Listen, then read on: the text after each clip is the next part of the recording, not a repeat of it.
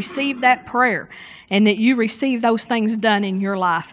Exodus chapter 15 and verse 26. We're studying hearing the voice of the Lord. We talked about that last week. You might want to get the tape. We're not going to review it all. And so, Exodus, but this will stand on its own. If you weren't here last week, you won't have any trouble understanding it either. Exodus 15, verse 26.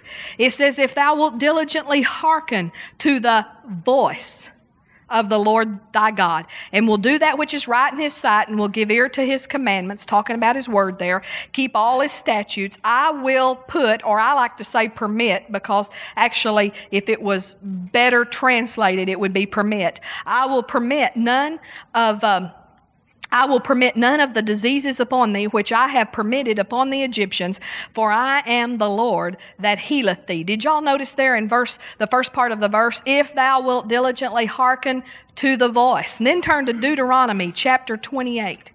Deuteronomy chapter 28, beginning in verse 1. Now, we could find a lot of scriptures that say this, but I picked out two that were most familiar to me.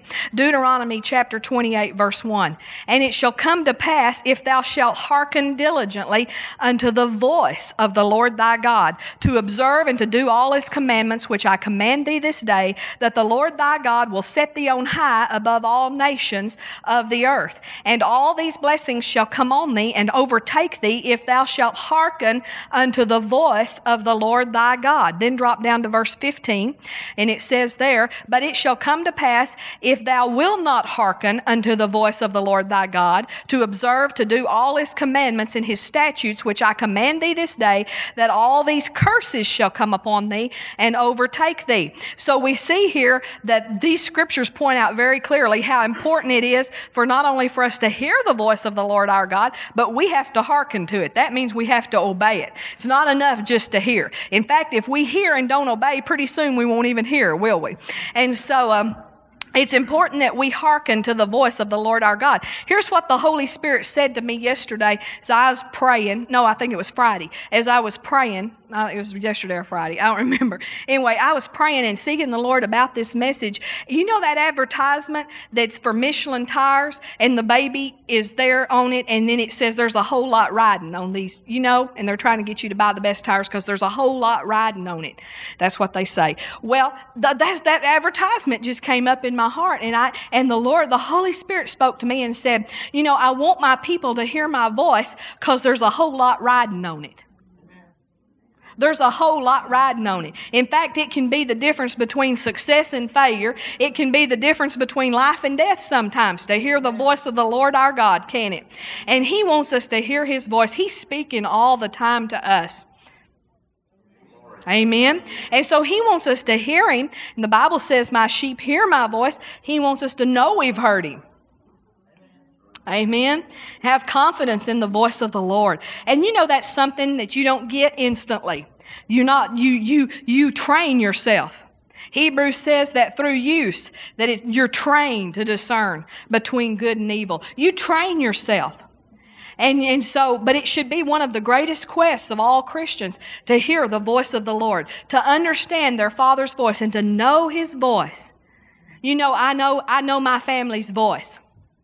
You know, I try when I call y'all and when I call other people, I don't always do this. I mean, sometimes I forget, but I try to always identify myself. I think it's, it's that that's the polite thing to do. Is because I've had people call me before where I, they were having this conversation, kind of an intimate conversation, you know, how things going and stuff, and I'm thinking, who is this? Who is this? Who is this? Have you ever done that? Or and I'm or I'm thinking, um, I know I know this voice. I know I know who this is, but who is it? Oh God, this is embarrassing. You know, I've been I've been there when I was thinking like that. So I try to identify myself, but you know, with family members, that's not necessary. You know, when I call Colin, I don't say, Colin, this is your mother. I don't tell him that. I usually say, "What are you, what you doing?" That's how I usually start every conversation. What you doing? You know, and um, And you know, when you know each other's voice, you don't you just know. And see, God wants it to be like that with Him. When we we know when our Father spoke. We know when God spoke to us.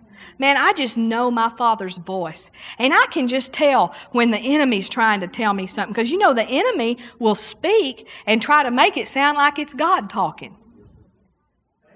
Uh, you know? Usually you can tell if you if you know the word of God, you can tell because usually he throws in some condemnation and some guilt with it and some things like that. But you know how you know how you've heard that voice. And you for a minute thought, man, is this God telling me this? This makes me feel rotten. I tell you, God's not going to tell you anything that makes you feel rotten. Even if He tells you, man, you, you messed up. And we want Him to tell us if we messed up, don't we? Praise God. You need to invite the Holy Spirit to tell you. I tell the Lord frequently, I say, Father God, I ask you to correct me where I'm wrong. A lot, I found Christians that didn't want to know if they were wrong. That is the dumbest thing. That is so dumb to not want to know when you're wrong. It's like, God, correct us where we're wrong. Find a way to show us that we're, if we're thinking wrong, if we've got a, a paradigm. Do y'all know what a paradigm is? I mean, not all of you may not know what a paradigm is, but paradigm is a way of thinking where you just you think one way and you don't think and you you can't break out of that way of thinking. And we get paradigms and sometimes they're wrong. I know we've told you this before, and this is the only thing I can think of that comes to my mind. But you know, when we moved to Alabama, we didn't, we'd never lived in an apartment, so it was like we couldn't even fathom God say live in an apartment. We had a paradigm because we'd never lived in an apartment our whole life. From the time we got married, and, and, I lived in the dorm, he lived in the dorm, but, but after we got married, we lived in a house. And, and you know, right after we lived in a little, um, we actually we lived in a house free for about four months. And some friends of my family said, "You live in this house free while you go to uh, to Tech, to college, to Texas Tech. And um, the dumbest thing we ever did was say, was we did that one semester, and then it was like, man, we got to get away from this. And we're like, and now I'm like, we look back and go, why? You know, you were living in a house free. You could have finished college, you know, right there. But uh, anyway, that's that's a whole nother story. But uh, you know, when you can have a way of thinking and you and, and not break out of that thinking. Like I know there's some people that, that they think, well, you couldn't, you couldn't even, you couldn't have any, you couldn't have anything but a used car. It'd be bad to buy anything but a used car. And you see, that's a paradigm. That's a way of thinking that may or may not be necessarily God's will for you at this point in your life. And, and so there, there's, there's paradigms in our lives, and we need God to break through to us in any area that you have a paradigm. Does everybody catch what I'm talking about? It's a rut, you could say it that way. It's a rut where your thinking thinks the same way every time. You know, and, and it can be simple things. Sometimes we call them traditions. You know, you, we can think like, well, you have to have turkey and dressing on Thanksgiving. Well, did you know that that's actually a paradigm? Did you know you actually could survive and have something else on Thanksgiving? Now, you may not want to, and you may choose to follow that tradition, but you know, you can get, you can get where, you know, this is a paradigm. I have to have certain things at certain times. And so we need God to break us out of any paradigms. Now, turkey and dressing is not one of them. That was just an example. But we need God to break us out of any paradigms that um, that are not the will of God things, that are against the will of God, that, that are limiting us and holding us back. You know, people get in a paradigm and think they could all, they have to always work at the same place. You know, you, you see that back in, uh, where, where, where like generations of families who've lived in the same da- town. You know, you saw the movies where daddy worked at the mine and granddaddy worked at the mine and grand granddaddy worked at the mine. And, you know, you get in that paradigm and, you know, and you've seen movies about how, you know, a child finally breaks out and says, you know, I want something different for my life than this. And see, that's how we need to be, is God's got to break us out of some areas. Because we've set, we've got a way of thinking, sometimes passed through the generations, and sometimes other things. And I don't want any of those that are keeping me from the will of God. Do you? From the abundant life and from the perfect will of God. So I need to say to the Lord, you know, the, Lord, the Holy Ghost is such a gentleman. I need to say to Him, Father, correct me where I'm wrong. But you know, sometimes people don't want to know because they, you know what, if God corrects you where you're wrong, guess what you've got to do?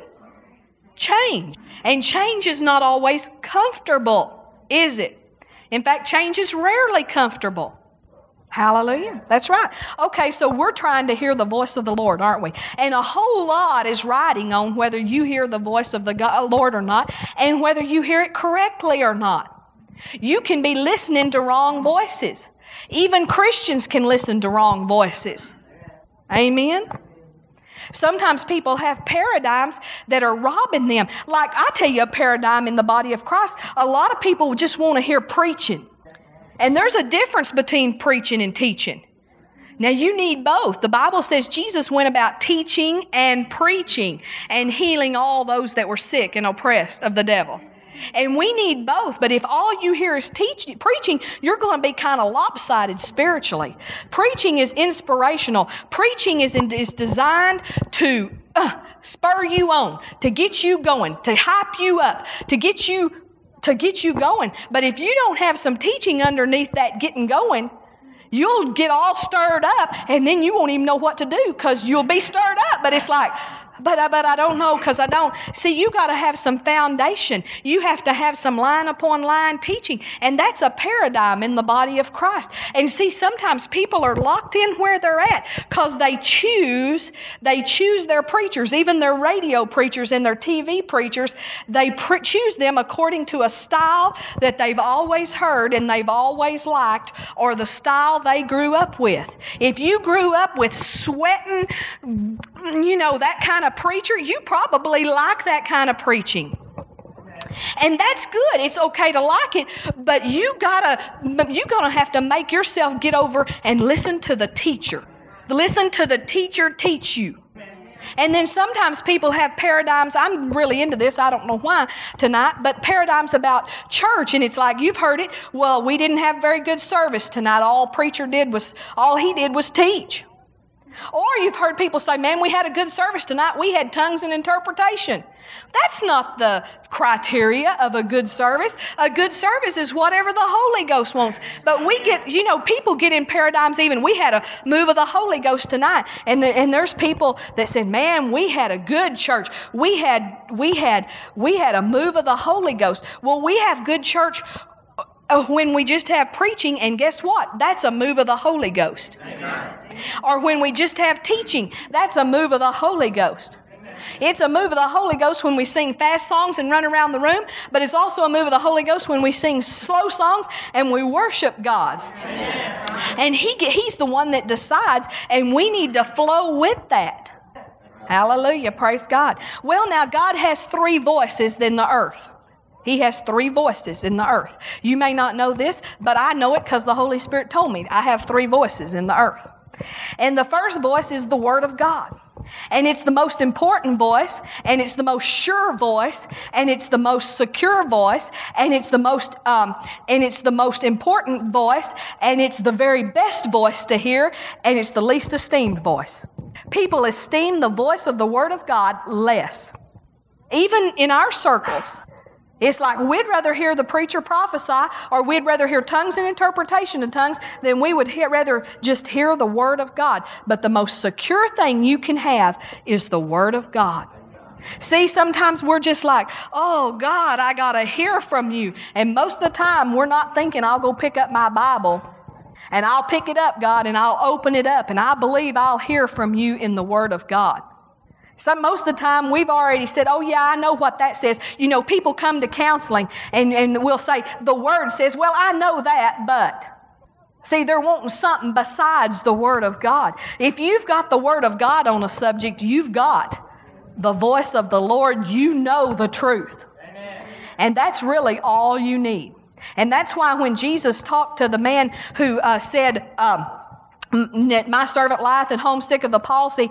Uh, and then Jesus said, I'll come and heal him. And he said to him, He said, Well, I'm not worthy for you to come under my roof. Just speak the word only. Jesus later said, I've not seen so great faith because the greatest faith, the most mature faith, is the man that doesn't have to have a word uh, from the prophet or a word uh, uh from the tongues and interpretation of tongues, but he's got the word of God.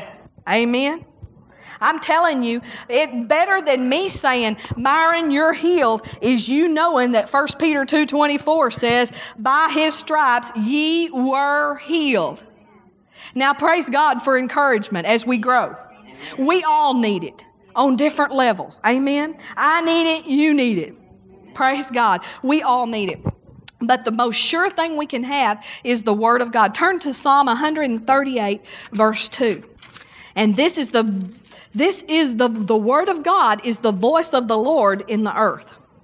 And see, a lot of people don't even know that. They would tell you, well, you know, God really doesn't speak today. If you interviewed most people, they'd say God doesn't really speak today, not even knowing that the Holy Bible laying on their coffee table is God speaking today. This is God speaking to you. This is the answer for every situation is in the Word of God. When you encounter uh, something, a trouble, a, a, a, decision, something that, that you've got, you've got something, you've got to have an answer. Family, this is where you go. And you pore over it, and you read, and you read, and you keep, and, and it's not always instant. And I'll tell you something else. This is not the best way. That's not a good way. You're going to get fleeced doing that. You're going to get fleeced doing that. You're not going to get what you want doing that. No, but but the when as you pore over the word of God, and it might take an hour, it might take several days of poring over the Word of God. See, we just don't want to, sometimes we just don't want it bad enough. We don't want to hear from God bad enough. You know, the worse we feel, the, the less we want to press. Isn't that usually right? Psalm 138, verse 2 I will worship toward thy holy temple and praise thy name for thy loving kindness and for thy truth, for thou hast magnified thy word above all thy name. Listen, his word is magnified and above even the name of Jesus. His word is above all. He's magnified his word above his name. I want to tell you something you may not know, and I'm sure some of you don't. The word is more important than prayer. Now, that shocks most Christians. It would have shocked me at one time. It was like, oh, I need to pray. I need to pray. I need to pray more. Well, you can't even pray in the will of God until you know the will of God. And most of the time, what we need is not more prayer, we need more word. Like Pastor said, we just don't know enough yet. Hallelujah. And sometimes I know in myself, even as I. Uh, am where I'm at now that there are times in my life when I think, you know, I don't I don't need to pray right now. I'm just going to ramble. I'm just going to I'm just going to you, you know, I, if I'm in a place where I, I really need something for God, man, I'm just gonna I'm gonna get in there and I'm gonna pray the problem and pray unbelief. I just need to get in the Word and get myself focused, get myself settled down. Hallelujah. It's true anyway. Revelation 22 19. I'm to read that to you. I bet I'll get there before you do very last chapter in the Bible. And if any man shall take away from the words of the book of this prophecy, God shall take away his part out of the book of life and out of the holy city and from the things which are written in this book. So it's very important to God that we don't take away, that we don't add to, right? The Word of God. And then uh, in Matthew chapter 5, verse 18, are you moving fast tonight? Are you good at Bible drill? Hallelujah. Matthew chapter 5. Some of you beat me there. Verse 18. For verily I say unto you, till heaven and earth pass, pass one jot or one tittle shall in no wise pass from the law till all be fulfilled. Now, a jot and a tittle, that's just the commas and the things like that. Those, it's not going to pass away. This word is not going to pass away. This is sure. This is eternal. This is the thing you can bank your life on. And I tell you, when you hear the voice, this is the voice of the covenant. The Word of God is the voice of the covenant. And when you hear a voice that contradicts this Word or compromises this Word, you've done heard a wrong voice. Amen. It's not the voice of the Holy Ghost. The Bible says that the Spirit and the Word, that they agree. The Spirit and the Word will always agree. And uh, so we need to get to know this word. Now, I want to tell you this too. The, I'm going to talk about two other voices in the earth, but this is a key to the other voices, is knowing the word of God. We need to give our attention to the word of God. And when we know His Word, we will know Him and we will know the will of God. And I tell you what, we won't even be having to ask God a lot of questions. Because we'll already know the answer because we know His Word. You know, people are asking God questions, and I'll tell you this too God doesn't answer questions a lot of times that we ask Him when the answer is in the Word of God. And He quits talking to us about things when we're not doing the Word of God. And you know, people, invariably, Christians always think they're the exception. The, the people that don't go to church in Tuscaloosa that are Christians, you know what? They think that some of them know the Bible says, forsake not the assembling of yourselves together. But you know what? They think they're the exception. They think God understands. He doesn't. He doesn't understand, and He never will understand. He, he thinks God, they, he th- they think God understands, oh, because we've got this special situation, or I've got this, or God, you know they hurt my feelings, or all the things that we come up with, or people come up with, we don't, but people come up with for not being in church. People come up with reasons for not tithing. People come up with reasons for not walking in love. People come up with reasons uh, to divorce and all sorts of things that they come up. They come up with them, and they think I'm the exception to what the Word of God says. Oh, they know what the Word of God says. A lot of times they do. Now, sometimes people just out of ignorance don't know. You know that, but sometimes people know, and they just think I'm the exception. Well, we need to focus the, on the Word and we need to focus our entire lives on the Word of God. Listen, there's nothing more important in your life than knowing the Word of God. And so in 1980, now before that, we were Christians. We went to church three times a week Sunday morning, Sunday night, and Wednesday night, except when we talked ourselves out of it, like, you know. And we can't, but we were, we were fairly committed Christians. I'd say we were in the top 10% of committed Christians for that for that church. And um, but we um, but we didn't have a thought to look at the Word of God. For one thing, when we looked at it, we didn't understand what we was reading. And you know, it was but in 1980, on January 1st, we were hungry for more of God. We just weren't getting fed, and nobody telling us, had no teacher to teach us. And so, uh, in January 1st, 1980, we got baptized in the Holy Ghost. And from that day forward, we made the Word of God and learning His Word our total quest. Now, there's other people in, in, in, that month, in January, we got baptized in the Holy Spirit. And, you know, we hit the ground running. We started telling all our friends, and a lot of them got baptized in the Holy Ghost. And I tell you, very few of them made the Word of God their quest. But we did. And that's supposed to be our quest. Everything else is secondary to the Word of God, and it's still our quest. And it is yours too. I know you have Bibles stacked around your house, and you have books, and you have tapes, and everywhere you go, you're listening to tapes. If you're doing that, you know what? You're making the Word of God your quest. You're endeavoring to learn. You're making the Word of God your quest. And that's what you're supposed to be doing. You are not wasting your time. You are not wasting your time. It's going to pay off. And sometimes payday doesn't always come immediately. Sometimes you can't even tell you're growing. You can't even tell you're changing. You can't even really tell if you're remembering any of it. But I tell you, when things, the Bible says that the Word of God, listen, quit putting your faith in you and start putting your faith in how good the Word is. The Bible says the Word is incorruptible seed. It's not how good you are. It's not how good a memory you've got. It's not how good you are. It's how good this word is. This word is so good that even if the ground of your heart is bad, the word, the seed will change the ground. And all of us need our ground changed somewhat. Amen. And all of us could be improved because we may be just yielding 30 fold or 60 fold, and there's always 100 fold. Amen. And the, so we're not putting our faith in, in how good we are, the Word of God. So you may not can tell anything's happening. You know, the there's the, what, I think it's, um, mm, it's some kind of tree. I think it's some sort of a Mexican palm tree. I may have to correct that next week. My palm may not be the right word. But they say when you plant this tree that for four years you have to water and fertilize this tree every day. Every day. I would not want to plant a tree like that. And it, nothing happens for four years. But on the fifth year, it grows 90 feet.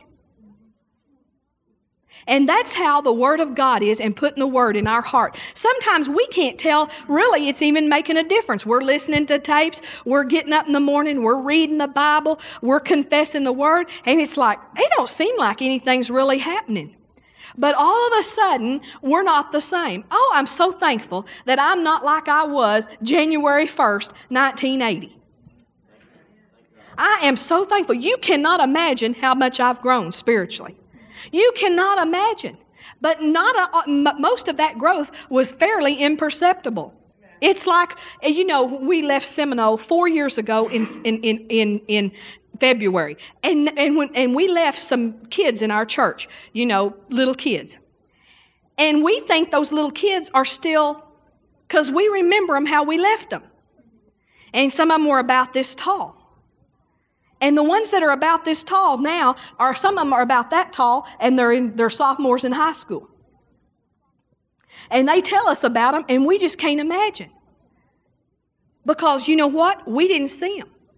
But to their parents, they saw them every day and they really couldn't tell they were growing. But we hadn't seen them in four years, some of them. And it's like, my word, what happened to you? It's the same with age. You look in the mirror and you can't tell anything's happening. But somebody hadn't seen you, you go back to your class reunion after two, 10 years and they'll go, You're losing hair. You've been losing some hair up on top. And you go, Man, I, I, I, I can't tell. Don't look any different to me because, see, you're looking at it every day. It's the same with your spiritual life. You can't tell. But the Word of God is incorruptible seed, and it's doing something on the inside of you. The Word and the Spirit of God are doing things inside of you. So we just keep on keeping on, being in His Word, because the more I know the Word, I'm, I, the more I know His voice. I know His will. And the more I know His Word, that I don't even really have to hear His voice. Now, I'll always need to hear it in some areas because there's specific things that aren't in the Word, but, I, but the more I know, some of the questions are just answered. You can figure out real quick about who you're supposed to marry just knowing the Word. You don't, even, you don't have to pray about a lot of people. You can eliminate probably about 99% of the world just by knowing the Word of God. That narrows the field down. It narrows it way down, doesn't it? Then you don't walk around everywhere looking somebody. They, they might be a prospect. They might be a prospect. They might be a prospect. No, you know that most everybody's eliminated just because you know the Word of God. Hallelujah. Hallelujah. You get to knowing this has got to be divine, don't you? Hallelujah. Well, so the Bible is God speaking to you. And there is nothing more precious than the Word of God preached. In Romans chapter 10, it says, How will they hear without a preacher? There's nothing more precious than the Word of God preached.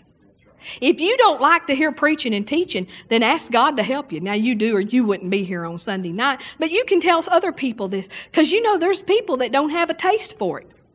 Well, one reason they don't have a taste for it's probably just because they heard liturgical sermons. You know, there's people in, that are going to churches where they're teaching in Latin.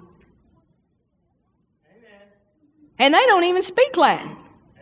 You know, in Seminole, we had large community of Mennonites in Seminole, like 3,000, and Seminole was 8,000 people. So that's pretty big community of Mennonites. There was five Mennonite churches. The different churches believed different ways. If you went to this Mennonite church, you might dress a certain way. Some of the Mennonites, you couldn't tell from their dress that they wore shorts and did everything that, that we did, but some of them wore little hats, skull cap things, and, and, and you know, different churches did different things. One of those Mennonite churches, the sermons on Sunday morning were preached in High German. The only problem is the people understand Low German. You talk about supernatural ignorance. Now, supernatural ignorance, I've explained this to you before, but I got to tell you, is you can't get there by yourself. The devil has to help you. You can't be that ignorant just being a human being. The devil has to deceive you and blind you. I mean, that is ignorant. Isn't that the truth? The Word of God is so precious, though, that the devil does anything to try to keep us from hearing the Word of God. He'll do anything to try to keep you from church, to try to keep you from getting the Word of God planted. How many of you know when you sit down to read the Bible, the devil fights you sometimes? How many of you have ever opened up your Bible and then you thought, well, I need to go put those clothes that are in the washer in the dryer? You know, that's nothing more than just the devil fighting you. He's just trying to distract you. How many of you ever gotten the word and man, now I, I need to get in the word. I'm devoting this morning to the word. The phone rings off the wall. You know, there, it is not sin to take that thing off the hook. You, now you can't do that. Used to, you could just take your phone off the hook and leave it forever if you wanted to. Now it starts buzzing real loud after a while, you know. But, you know, there's ways to unplug them and so forth. But the devil doesn't want you to have the Word of God. He knows if you know the Word, how powerful you are. We need to know the Word, but here's the other thing we also need to know how to rightly divide the Word. And here's a big clue to rightly dividing the Word. The Bible says for you to study, to show yourself approved, that you might rightly divide the Word of truth. Listen, if you've ever read the Bible and you thought that two scriptures contradicted each other, then you just weren't rightly dividing it. Because this whole thing agrees. The whole thing agrees. Here's my advice to you just keep studying. Just keep on keeping on. And I'll tell you another thing when you're in the Word of God, don't major on the minors. Because when you major on the minors, it'll mess you up. You need to major on the more important things in the Word of God. You need to not major on what is the, the, the, the beast in Revelation, what are the 144,000, what are the two witnesses. You know, uh, here's my thought who cares? I mean, I know it's good and I know it's important. I'm not trying to discount the Word of God, but I don't know about you, but I got things today I need to know about. I, the 144,000 in Revelation, but you know, one thing the devil tries to do is get us focused on something that's not important. You know, he sometimes tries to get people focused on tongues versus just seeking God and getting closer to Him. Well, I just don't know about this tongues thing. Well, just forget about it and seek God and get closer to Him. And first thing you know, you'll just be speaking in them. Isn't that the truth? Oh, hallelujah. Well, just major on the minors. Uh, the second voice of the Lord, and these aren't going to take real long, so just be patient. The voice of the Lord, the voice of the Lord is subject to the Word of God. Now, that's the second voice, excuse me, is the voice of the Spirit. I said, okay, the voice of the Lord is the Word, and then the second voice is the voice of the Spirit. And this voice is subject to the Word of God. Now, we've already talked about that. The voice of the Spirit will never contradict the Word. So, in other words, the Spirit of God will never tell us to do something that's against the Word of God. The Spirit of God will never tell you to lie. You know, there are times, and every person in this room has lied. And if you don't have it, if you say you haven't, you're a liar. You know why I know you've lied before? Because sometimes it seems like it's the better thing to do.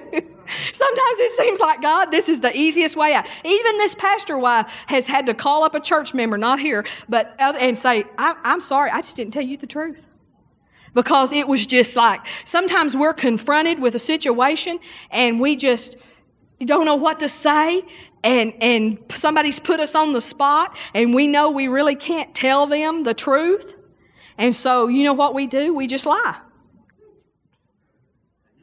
But did you know a lie is God, the Holy Spirit will never tell you to lie because God's against it. But see, we fear man sometimes more than we fear God. Because did you know that it is perfectly acceptable and it is not even a lie to say, I'm, I can't tell you that? People will ask you things that they don't have any business asking you. People will ask you, How much do you make? Did you know it's okay to say, I'm not going to tell you that? It is okay to tell somebody, I'm not going to tell you. I'm not going to tell you. But see, sometimes we fear man more than we fear God. But I'm talking about the voice. Now, the voice didn't tell you to lie. The voice of the Spirit won't tell you to lie because that would break the word. The voice of the Spirit won't tell you to leave the husband you've got now and marry the man that you work with. He won't tell you that. He'll never tell you that. That violates His word. Hallelujah. The voice of the Spirit won't ever tell you to steal. Hallelujah. Hallelujah. Okay, so the voice is subject to the word. Now, the voice of the Spirit is divine directives from heaven resulting in prosperity, health, and abundant life. So we've got to hear the voice of the Spirit. There's things that are not in the Word, like should I change jobs? Should I do this? Should I do that? What do I do about this? What do I do about that? You know, the Holy Spirit will give you divine directives by the voice of the Lord, but we got to learn to hear Him. I tell you, one of the best places you can hear God is when your pastor is preaching. If you will listen with an ear, ear. I'm talking if you will listen with an intent to hear, you will hear the Holy Ghost give you things that are clues or keys. Now, he may not give you the direct answer. Sometimes he, he gives us things that leads us to the answer. Sometimes he gives us puzzle parts. He gives us pieces of the puzzle. And we take this piece and we and he's not trying to be secretive. It's not that. But see, God see, most of us don't have the foundation that if he just said, if he just said to you, uh, Myron, move to Columbus, Mississippi, if he just said that to you, we wouldn't have the foundation inside of us. We'd start to doubt that. We'd say, Well, I, I don't know if I really heard God. And so he begins to give us clues to the pieces of the puzzle. See, when God, if God had spoke to us and said, Michael and Debbie Billings, Michael, I want you to move to Tuscaloosa, Alabama. I want you to start a new church there. And if he had told us that, we, you know what? We would have missed God. We would have not been in the will of God because we would have thrown that out if we'd have heard that voice. So God began to give us puzzle pieces. And the first thing he did was we went to a meeting and he said, I'm going to begin to change your vision in three directions. Well, that, uh, all, we heard something. And we go, okay, God's changing our vision. So he let us walk around for three months thinking, wonder how he's going to change our vision. Father, show us how you're going to see. And he, that, that clued us in to listen, didn't it? And that was one piece of the puzzle. The next thing he did, see, because a lot of times the Holy Spirit starts leading us, we think it's us. We were going on a trip to Tulsa about three months after we heard that, and we heard. Um, we and and I actually, to tell you the truth, there was this particular person in our church that I got aggravated at right as we were leaving, just as we were leaving town. I mean, she just ticked me off, to tell you the truth. She just and I don't get ticked off easy, but the woman ticked me off. So I get to Tulsa though, and I begin to have this overwhelming desire to move. But I thought, that's just me. You're just mad. And I just pushed that thing away. You're just mad. See, see, God has to give us puzzle pieces sometimes. But still, this desire, He put a desire. So He gives us puzzle pieces. And then He gave us some other pieces. He gave us a. Uh, he told Michael, he said, I want you to hook up with three men Patrick Norris, Mark Brazee, Scott Webb. He wants you to hook up with three men. Well, there was a piece of the puzzle. Well, we had to act on those pieces that God's given us. One of the things we act, he said, well, he said, well, let's just go to Birmingham on vacation. And so we went to, we drove a thousand miles to come to Birmingham on vacation. And uh, there's not a lot to see from Texas to Birmingham except in Lynchburg, not Lynchburg, uh, Vicksburg, Mississippi. We toured the Civil War battleground, all that. but you know, it's not like you go, man, this is a vacation. But still, you know, you follow the Holy Spirit, and He's giving you, vo- He's the voice of the Spirit is giving you pieces. He's giving you pieces. Now, a wise man or a wise person comes to church and expects God to give them pieces while they're here. Little financial keys little, little keys to the ministry call of God on their life. See, once He told us our vision was changing in three directions, I tell you, we were tuned in everywhere we went. We were listening. And we, we even, Mark Brazee was coming to Lubbock. God had told us to hook up with him. So we called his hotel room. Now, everybody couldn't do this, but we were ministers. And we said, Could you meet with us for a few minutes? So he said, Okay. We picked him up at the hotel, took him to the Dairy Queen just to visit with him for a few minutes. And we just said, Man, we, we're, we're hearing these things and we love our town. We love our people. We love our church. But we think we're hearing these things. You know, help us. He said, i tell you what to do. He gave us a little key. He said, Skate out on the ice a little bit. If it's starts cracking, jump back. If it don't crack, you can keep going. So we skated out a little bit, and after that, we came to Birmingham, scouted, skated out on the ice a little bit. Well, you know, process though. I talked to you about that. How I came and said too too hot, too many trees. It was July you know, too hot in July in Alabama. You should not make those decisions. You'll make a fleshly decision. Now, come this time of year, and you'd say, Dear God, this is heaven on earth, wouldn't you? Amen. Praise God.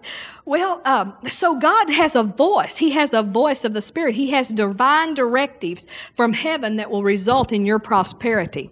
Hallelujah. Am I going too long? I got a few more minutes. So the voice of the Spirit comes. And one thing it does is it bears witness to the Word. Now, you can, when you hear the voice of the Spirit bearing witness to the Word, there's a word for this. It's called a rhema. When you ju- this word right here is called the logos. This is the logos, the written word of God. But when you're reading along and a scripture jumps out at you, you've got a rhema. Now, a lot of people don't pay close enough attention to those.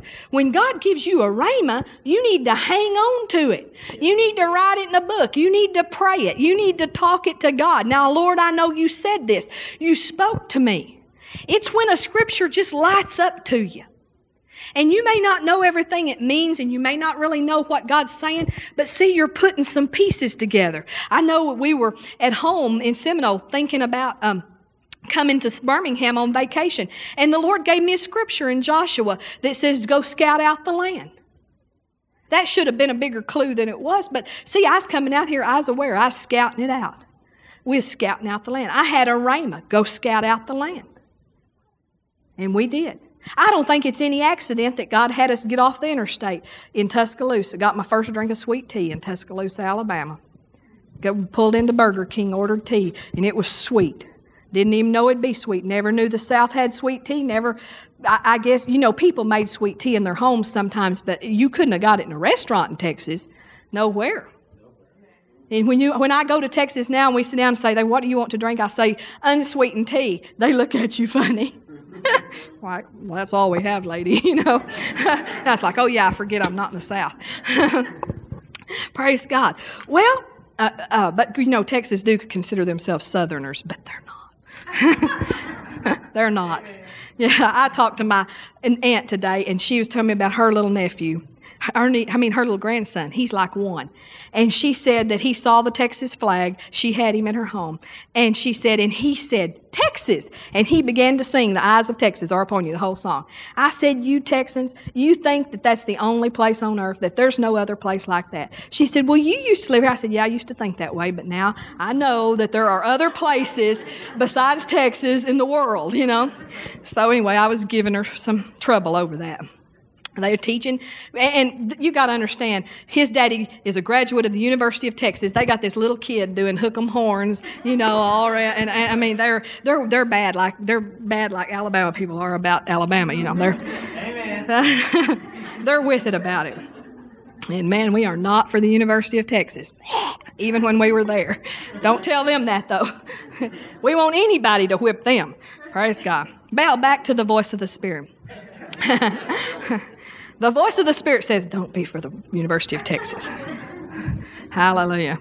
Do y'all agree? Hallelujah. Oh, I'd like, I wish we could play them. I wish we could whip them. That'd be fun. Because my cousin, it would be so much fun. Okay, so when we hear these voices in the Word, I mean, when this scripture jumps out to us, it's a rhema to us. Now, here's some other things. The, the, the other voice of the Spirit is the still small voice. We talked about that last week, so I'm not going to go into that. You know, that's the small voice. God's not speaking audibly very much. In Acts chapter 9, though, you can read there, he spoke audibly to Saul. A lot of people, though, are sitting around waiting on God to talk audibly to them. Listen, it's not really necessary. It, you know, Saul was a very, very bad person. He wasn't paying any attention to what God had. God had to get his attention, and he had to get it in a major way. I hope God doesn't have to blind you, knock you down on the road, and speak you in an audible voice. But we know this is an audible voice because it says there in Acts 9 that the other people heard the voice too. They didn't see anything, they didn't see the light that Paul saw, but they, they heard the voice.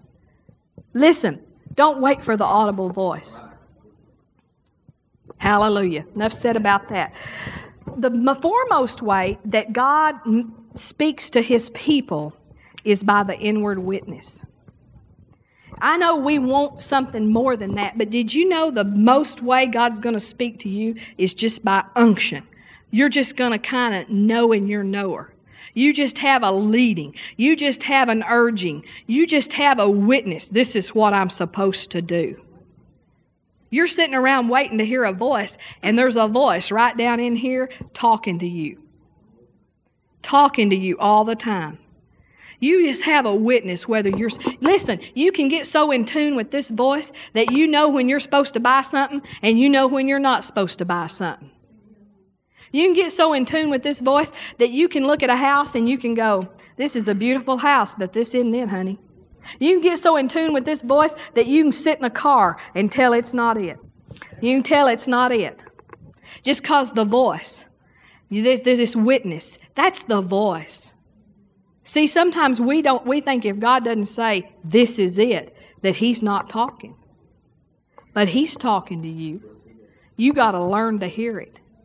You got to learn to hear it. You got to train yourself. You got to work at this thing. You got to want to hear it the third voice of the Lord in the earth, and I'm not going to go into this much because this one really doesn't pertain to you as much, although God still uses this in your life, is the voice of the conscience. But the voice of the conscience God uses for every living human being. Every human being He's talking to on this earth. And in Romans, it says, Romans specifically, you can read this for yourself, Romans chapter 1, verse 18, it says that people are without excuse because there's this voice of the conscience in the earth. It says that all nature points to the fact that there's a God. It says that they know right from wrong, even if they have never been taught right from wrong, because there's a voice. And there's this voice of the conscience. Amen. You've got a voice inside you too, a voice of conscience that says, Don't do that. Don't do that. Don't do that. Don't do that. That's why you can't sin and feel good about it. That's why when you stay home from church on Sunday morning, you think, oh, if we could just stay home, I'm so tired. And then you don't enjoy it. You're miserable. You ever been there? Yeah, I have too. I didn't stay home from church, but I've done other things where I knew I was supposed to be and or I was supposed to do, and the voice of the conscience wouldn't let me rest wouldn't let me rest. That's why when at work you gossip about something, there's a voice inside of you that says, Man, you shouldn't have talked about them. Man, y'all, y'all feel that voice. Amen. Listen, you can harden yourself to it. If you don't hear it, you've hardened your heart, the Bible says. You'll quit hearing the voice of the conscience. So you need to ask God, you need to repent and say, God, I'm not hearing my conscience anymore. I ask you to forgive me and I ask you to let me hear it again. I've asked the Lord, and I want to encourage you to do this, to let me be sensitive to the Spirit. I said, Father, I don't want to grieve you. I don't want to do anything you don't want me to do. I want to do everything you want me to do. Holy Spirit, make me sensitive to the Spirit. And you know what? He will. He will. Let me give you four things real quickly to hear in the voice. Know the Word of God. You need to know the Word of God. Now, I want to encourage you. A lot of times people like man think man this is a big book 66 books and and this is big how could i ever know this just get started you know back in the 80s the holy spirit just put it in my heart to do the read through the bible in a year don't look at the whole thing. Just start on today and read whatever you're supposed to read for today. And you'll get to know it. You know, it took about, there's about four years in a row, the Lord said, read through the Bible in a year, read through the Bible in a year. And you know, sometimes I struggle with it. Sometimes I'd get behind, I'd have to catch up. And you know, but you know, I just kept plugging at it, just kept going at it.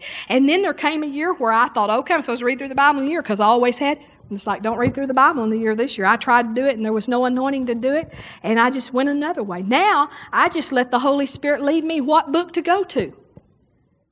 I really, that's how I do it. But if, let me tell you something. If you've never read through the whole Bible, then the Holy Spirit's telling you to. And you know how I know? Because he dealt with me about it this weekend. He told me to tell you if you've never read through the whole Bible, he wants you to. And if you don't do well in King James, then get what you do well in. And he'll graduate you. You know, we started out when, when we got filled with Spirit, we didn't do well in King James. So we did some other versions. We've, I've done nearly all of them at one time. I've done New American Standard, I've done NIV, uh, you know, and I'd wear an NIV Bible. The next time I'd just kind of be led. And finally, I got, we went to New King James. We, we, we were getting New King James. And then I got my New King James wore out, and I really didn't want to buy a new Bible. And I had a King James that had never been touched. And so I just finally got to the King James that way. And and didn't have any trouble. But hey, start where you're at. If, if Amplified ministers to you, do it. If Living Bible ministers to you, do it. Start where you're at. And they've made it simple. Now you can go to the bookstore and buy a Bible that's called a one year Bible, and it's laid out. January 1, read this. January 2, read that. I just want to encourage you. It's not long till January 1. Make sure you have one if you don't. And if you've never read through the Bible, you need to. God's telling you to. It helps you to hear His voice, and it helps you not to hear a wrong voice. Amen. The second thing is to submit to counsel submit to counsel. When you think you've heard something, it doesn't hurt to run it by a good counsel. And you know, sometimes people come in pastor's office and they said, Well, God told me to do this. Well, you just shut the door on counsel because how's pastor going to say what he thinks God's saying? Because you already said. Like if you come in and say, God told me to move, well, he can't, you can't, if you present it that way, you just close the door. But you can submit to counsel and say, Pastor, like we did Mark Brazee, Mark, you know, we think we're hearing these things. You know, we're, we, we don't want to miss God. We love our church, love our town, love, you know, love our people. We're, we don't, we're not trying to hear leave. You know, some people are trying to hear leave. We weren't trying to hear leave, but we submitted it to counsel. And you can submit it to counsel. I tell you when people don't want to submit it to counsel, when they already know it's wrong. And so they don't tell the pastor they're getting a divorce because they already know it's wrong and they shouldn't be, and so they just don't bother to tell him. Hello, and all other things like moving and everything. You know, it's never failed. I guarantee you, your pastor will know if you're supposed to move or not. The one person in our church that left our church that in Seminole that moved out of town that was supposed to move before he moved the day the script the week before God gave us a scripture about him. We already knew he was moving. Now, preachers never want anybody to move because, you know, they're trying to get people to come, not eliminate them. But God will know. God talked to us about Chad before Chad talked to us. God talked to us about Chad. We already knew that, that you'd actually been knowing for about three or four months that there was going to be a change coming there in his life. God talked to us, and he, and then he, and actually the day before he talked to Pastor. Pastor and I were riding around, uh, riding out. We were out over the new bridge, the toll bridge, and and we said something about it to that effect. The next day, Chad said, "Pastor, I need to talk to you." See, we already knew. We already knew. But you don't know how many people have moved, and we knew it wasn't the will of God and and so, then later they're divorced and they do all sorts of things because they they says like no i'm going to do this whether it's right or not. You need to submit to counsel. And you by the way when you submit you ought to be teachable. You if you don't really want to know the truth you know it's not going to do any good. Listen if it's god it'll hold up under counsel. It'll hold up Number three, rely on the Holy Spirit. 1 John 2 27, and you need to read this scripture later, but it says that you don't have any need for a man to teach you, but that you have the Holy Spirit. You have a witnesser inside of you, and you need to learn to trust it. Now, I'm not talking about, you know, sometimes people aren't even paying attention to what their heart's saying. It's like, I want what I want. I want what I want and I don't care what my heart's saying. But if you really care what your heart's saying, you have a Holy Spirit inside of you and you can trust it and it'll be grating on you if you're trying to do something wrong. You'll be having a uh, uh, uh, uh, uh, uh.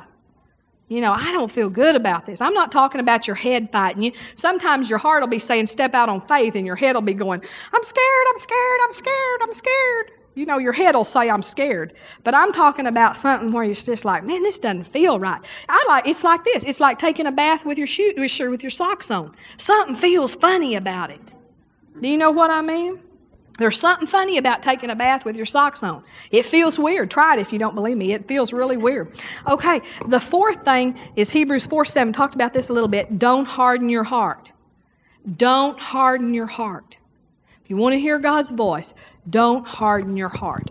You really got to be, I'll go where you want me to go, do what you want me to do. But here's the confidence you can have in that God's never going to ask you to move and you not want to.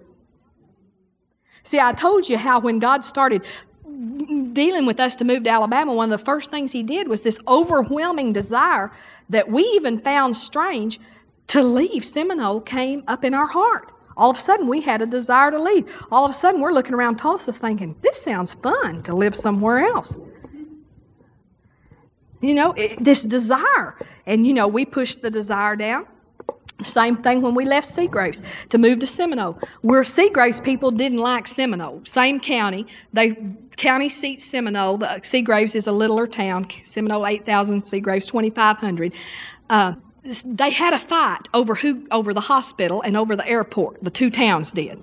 Seminole won and got both, and they and Seagraves wanted to put them between the two towns, 18 miles apart.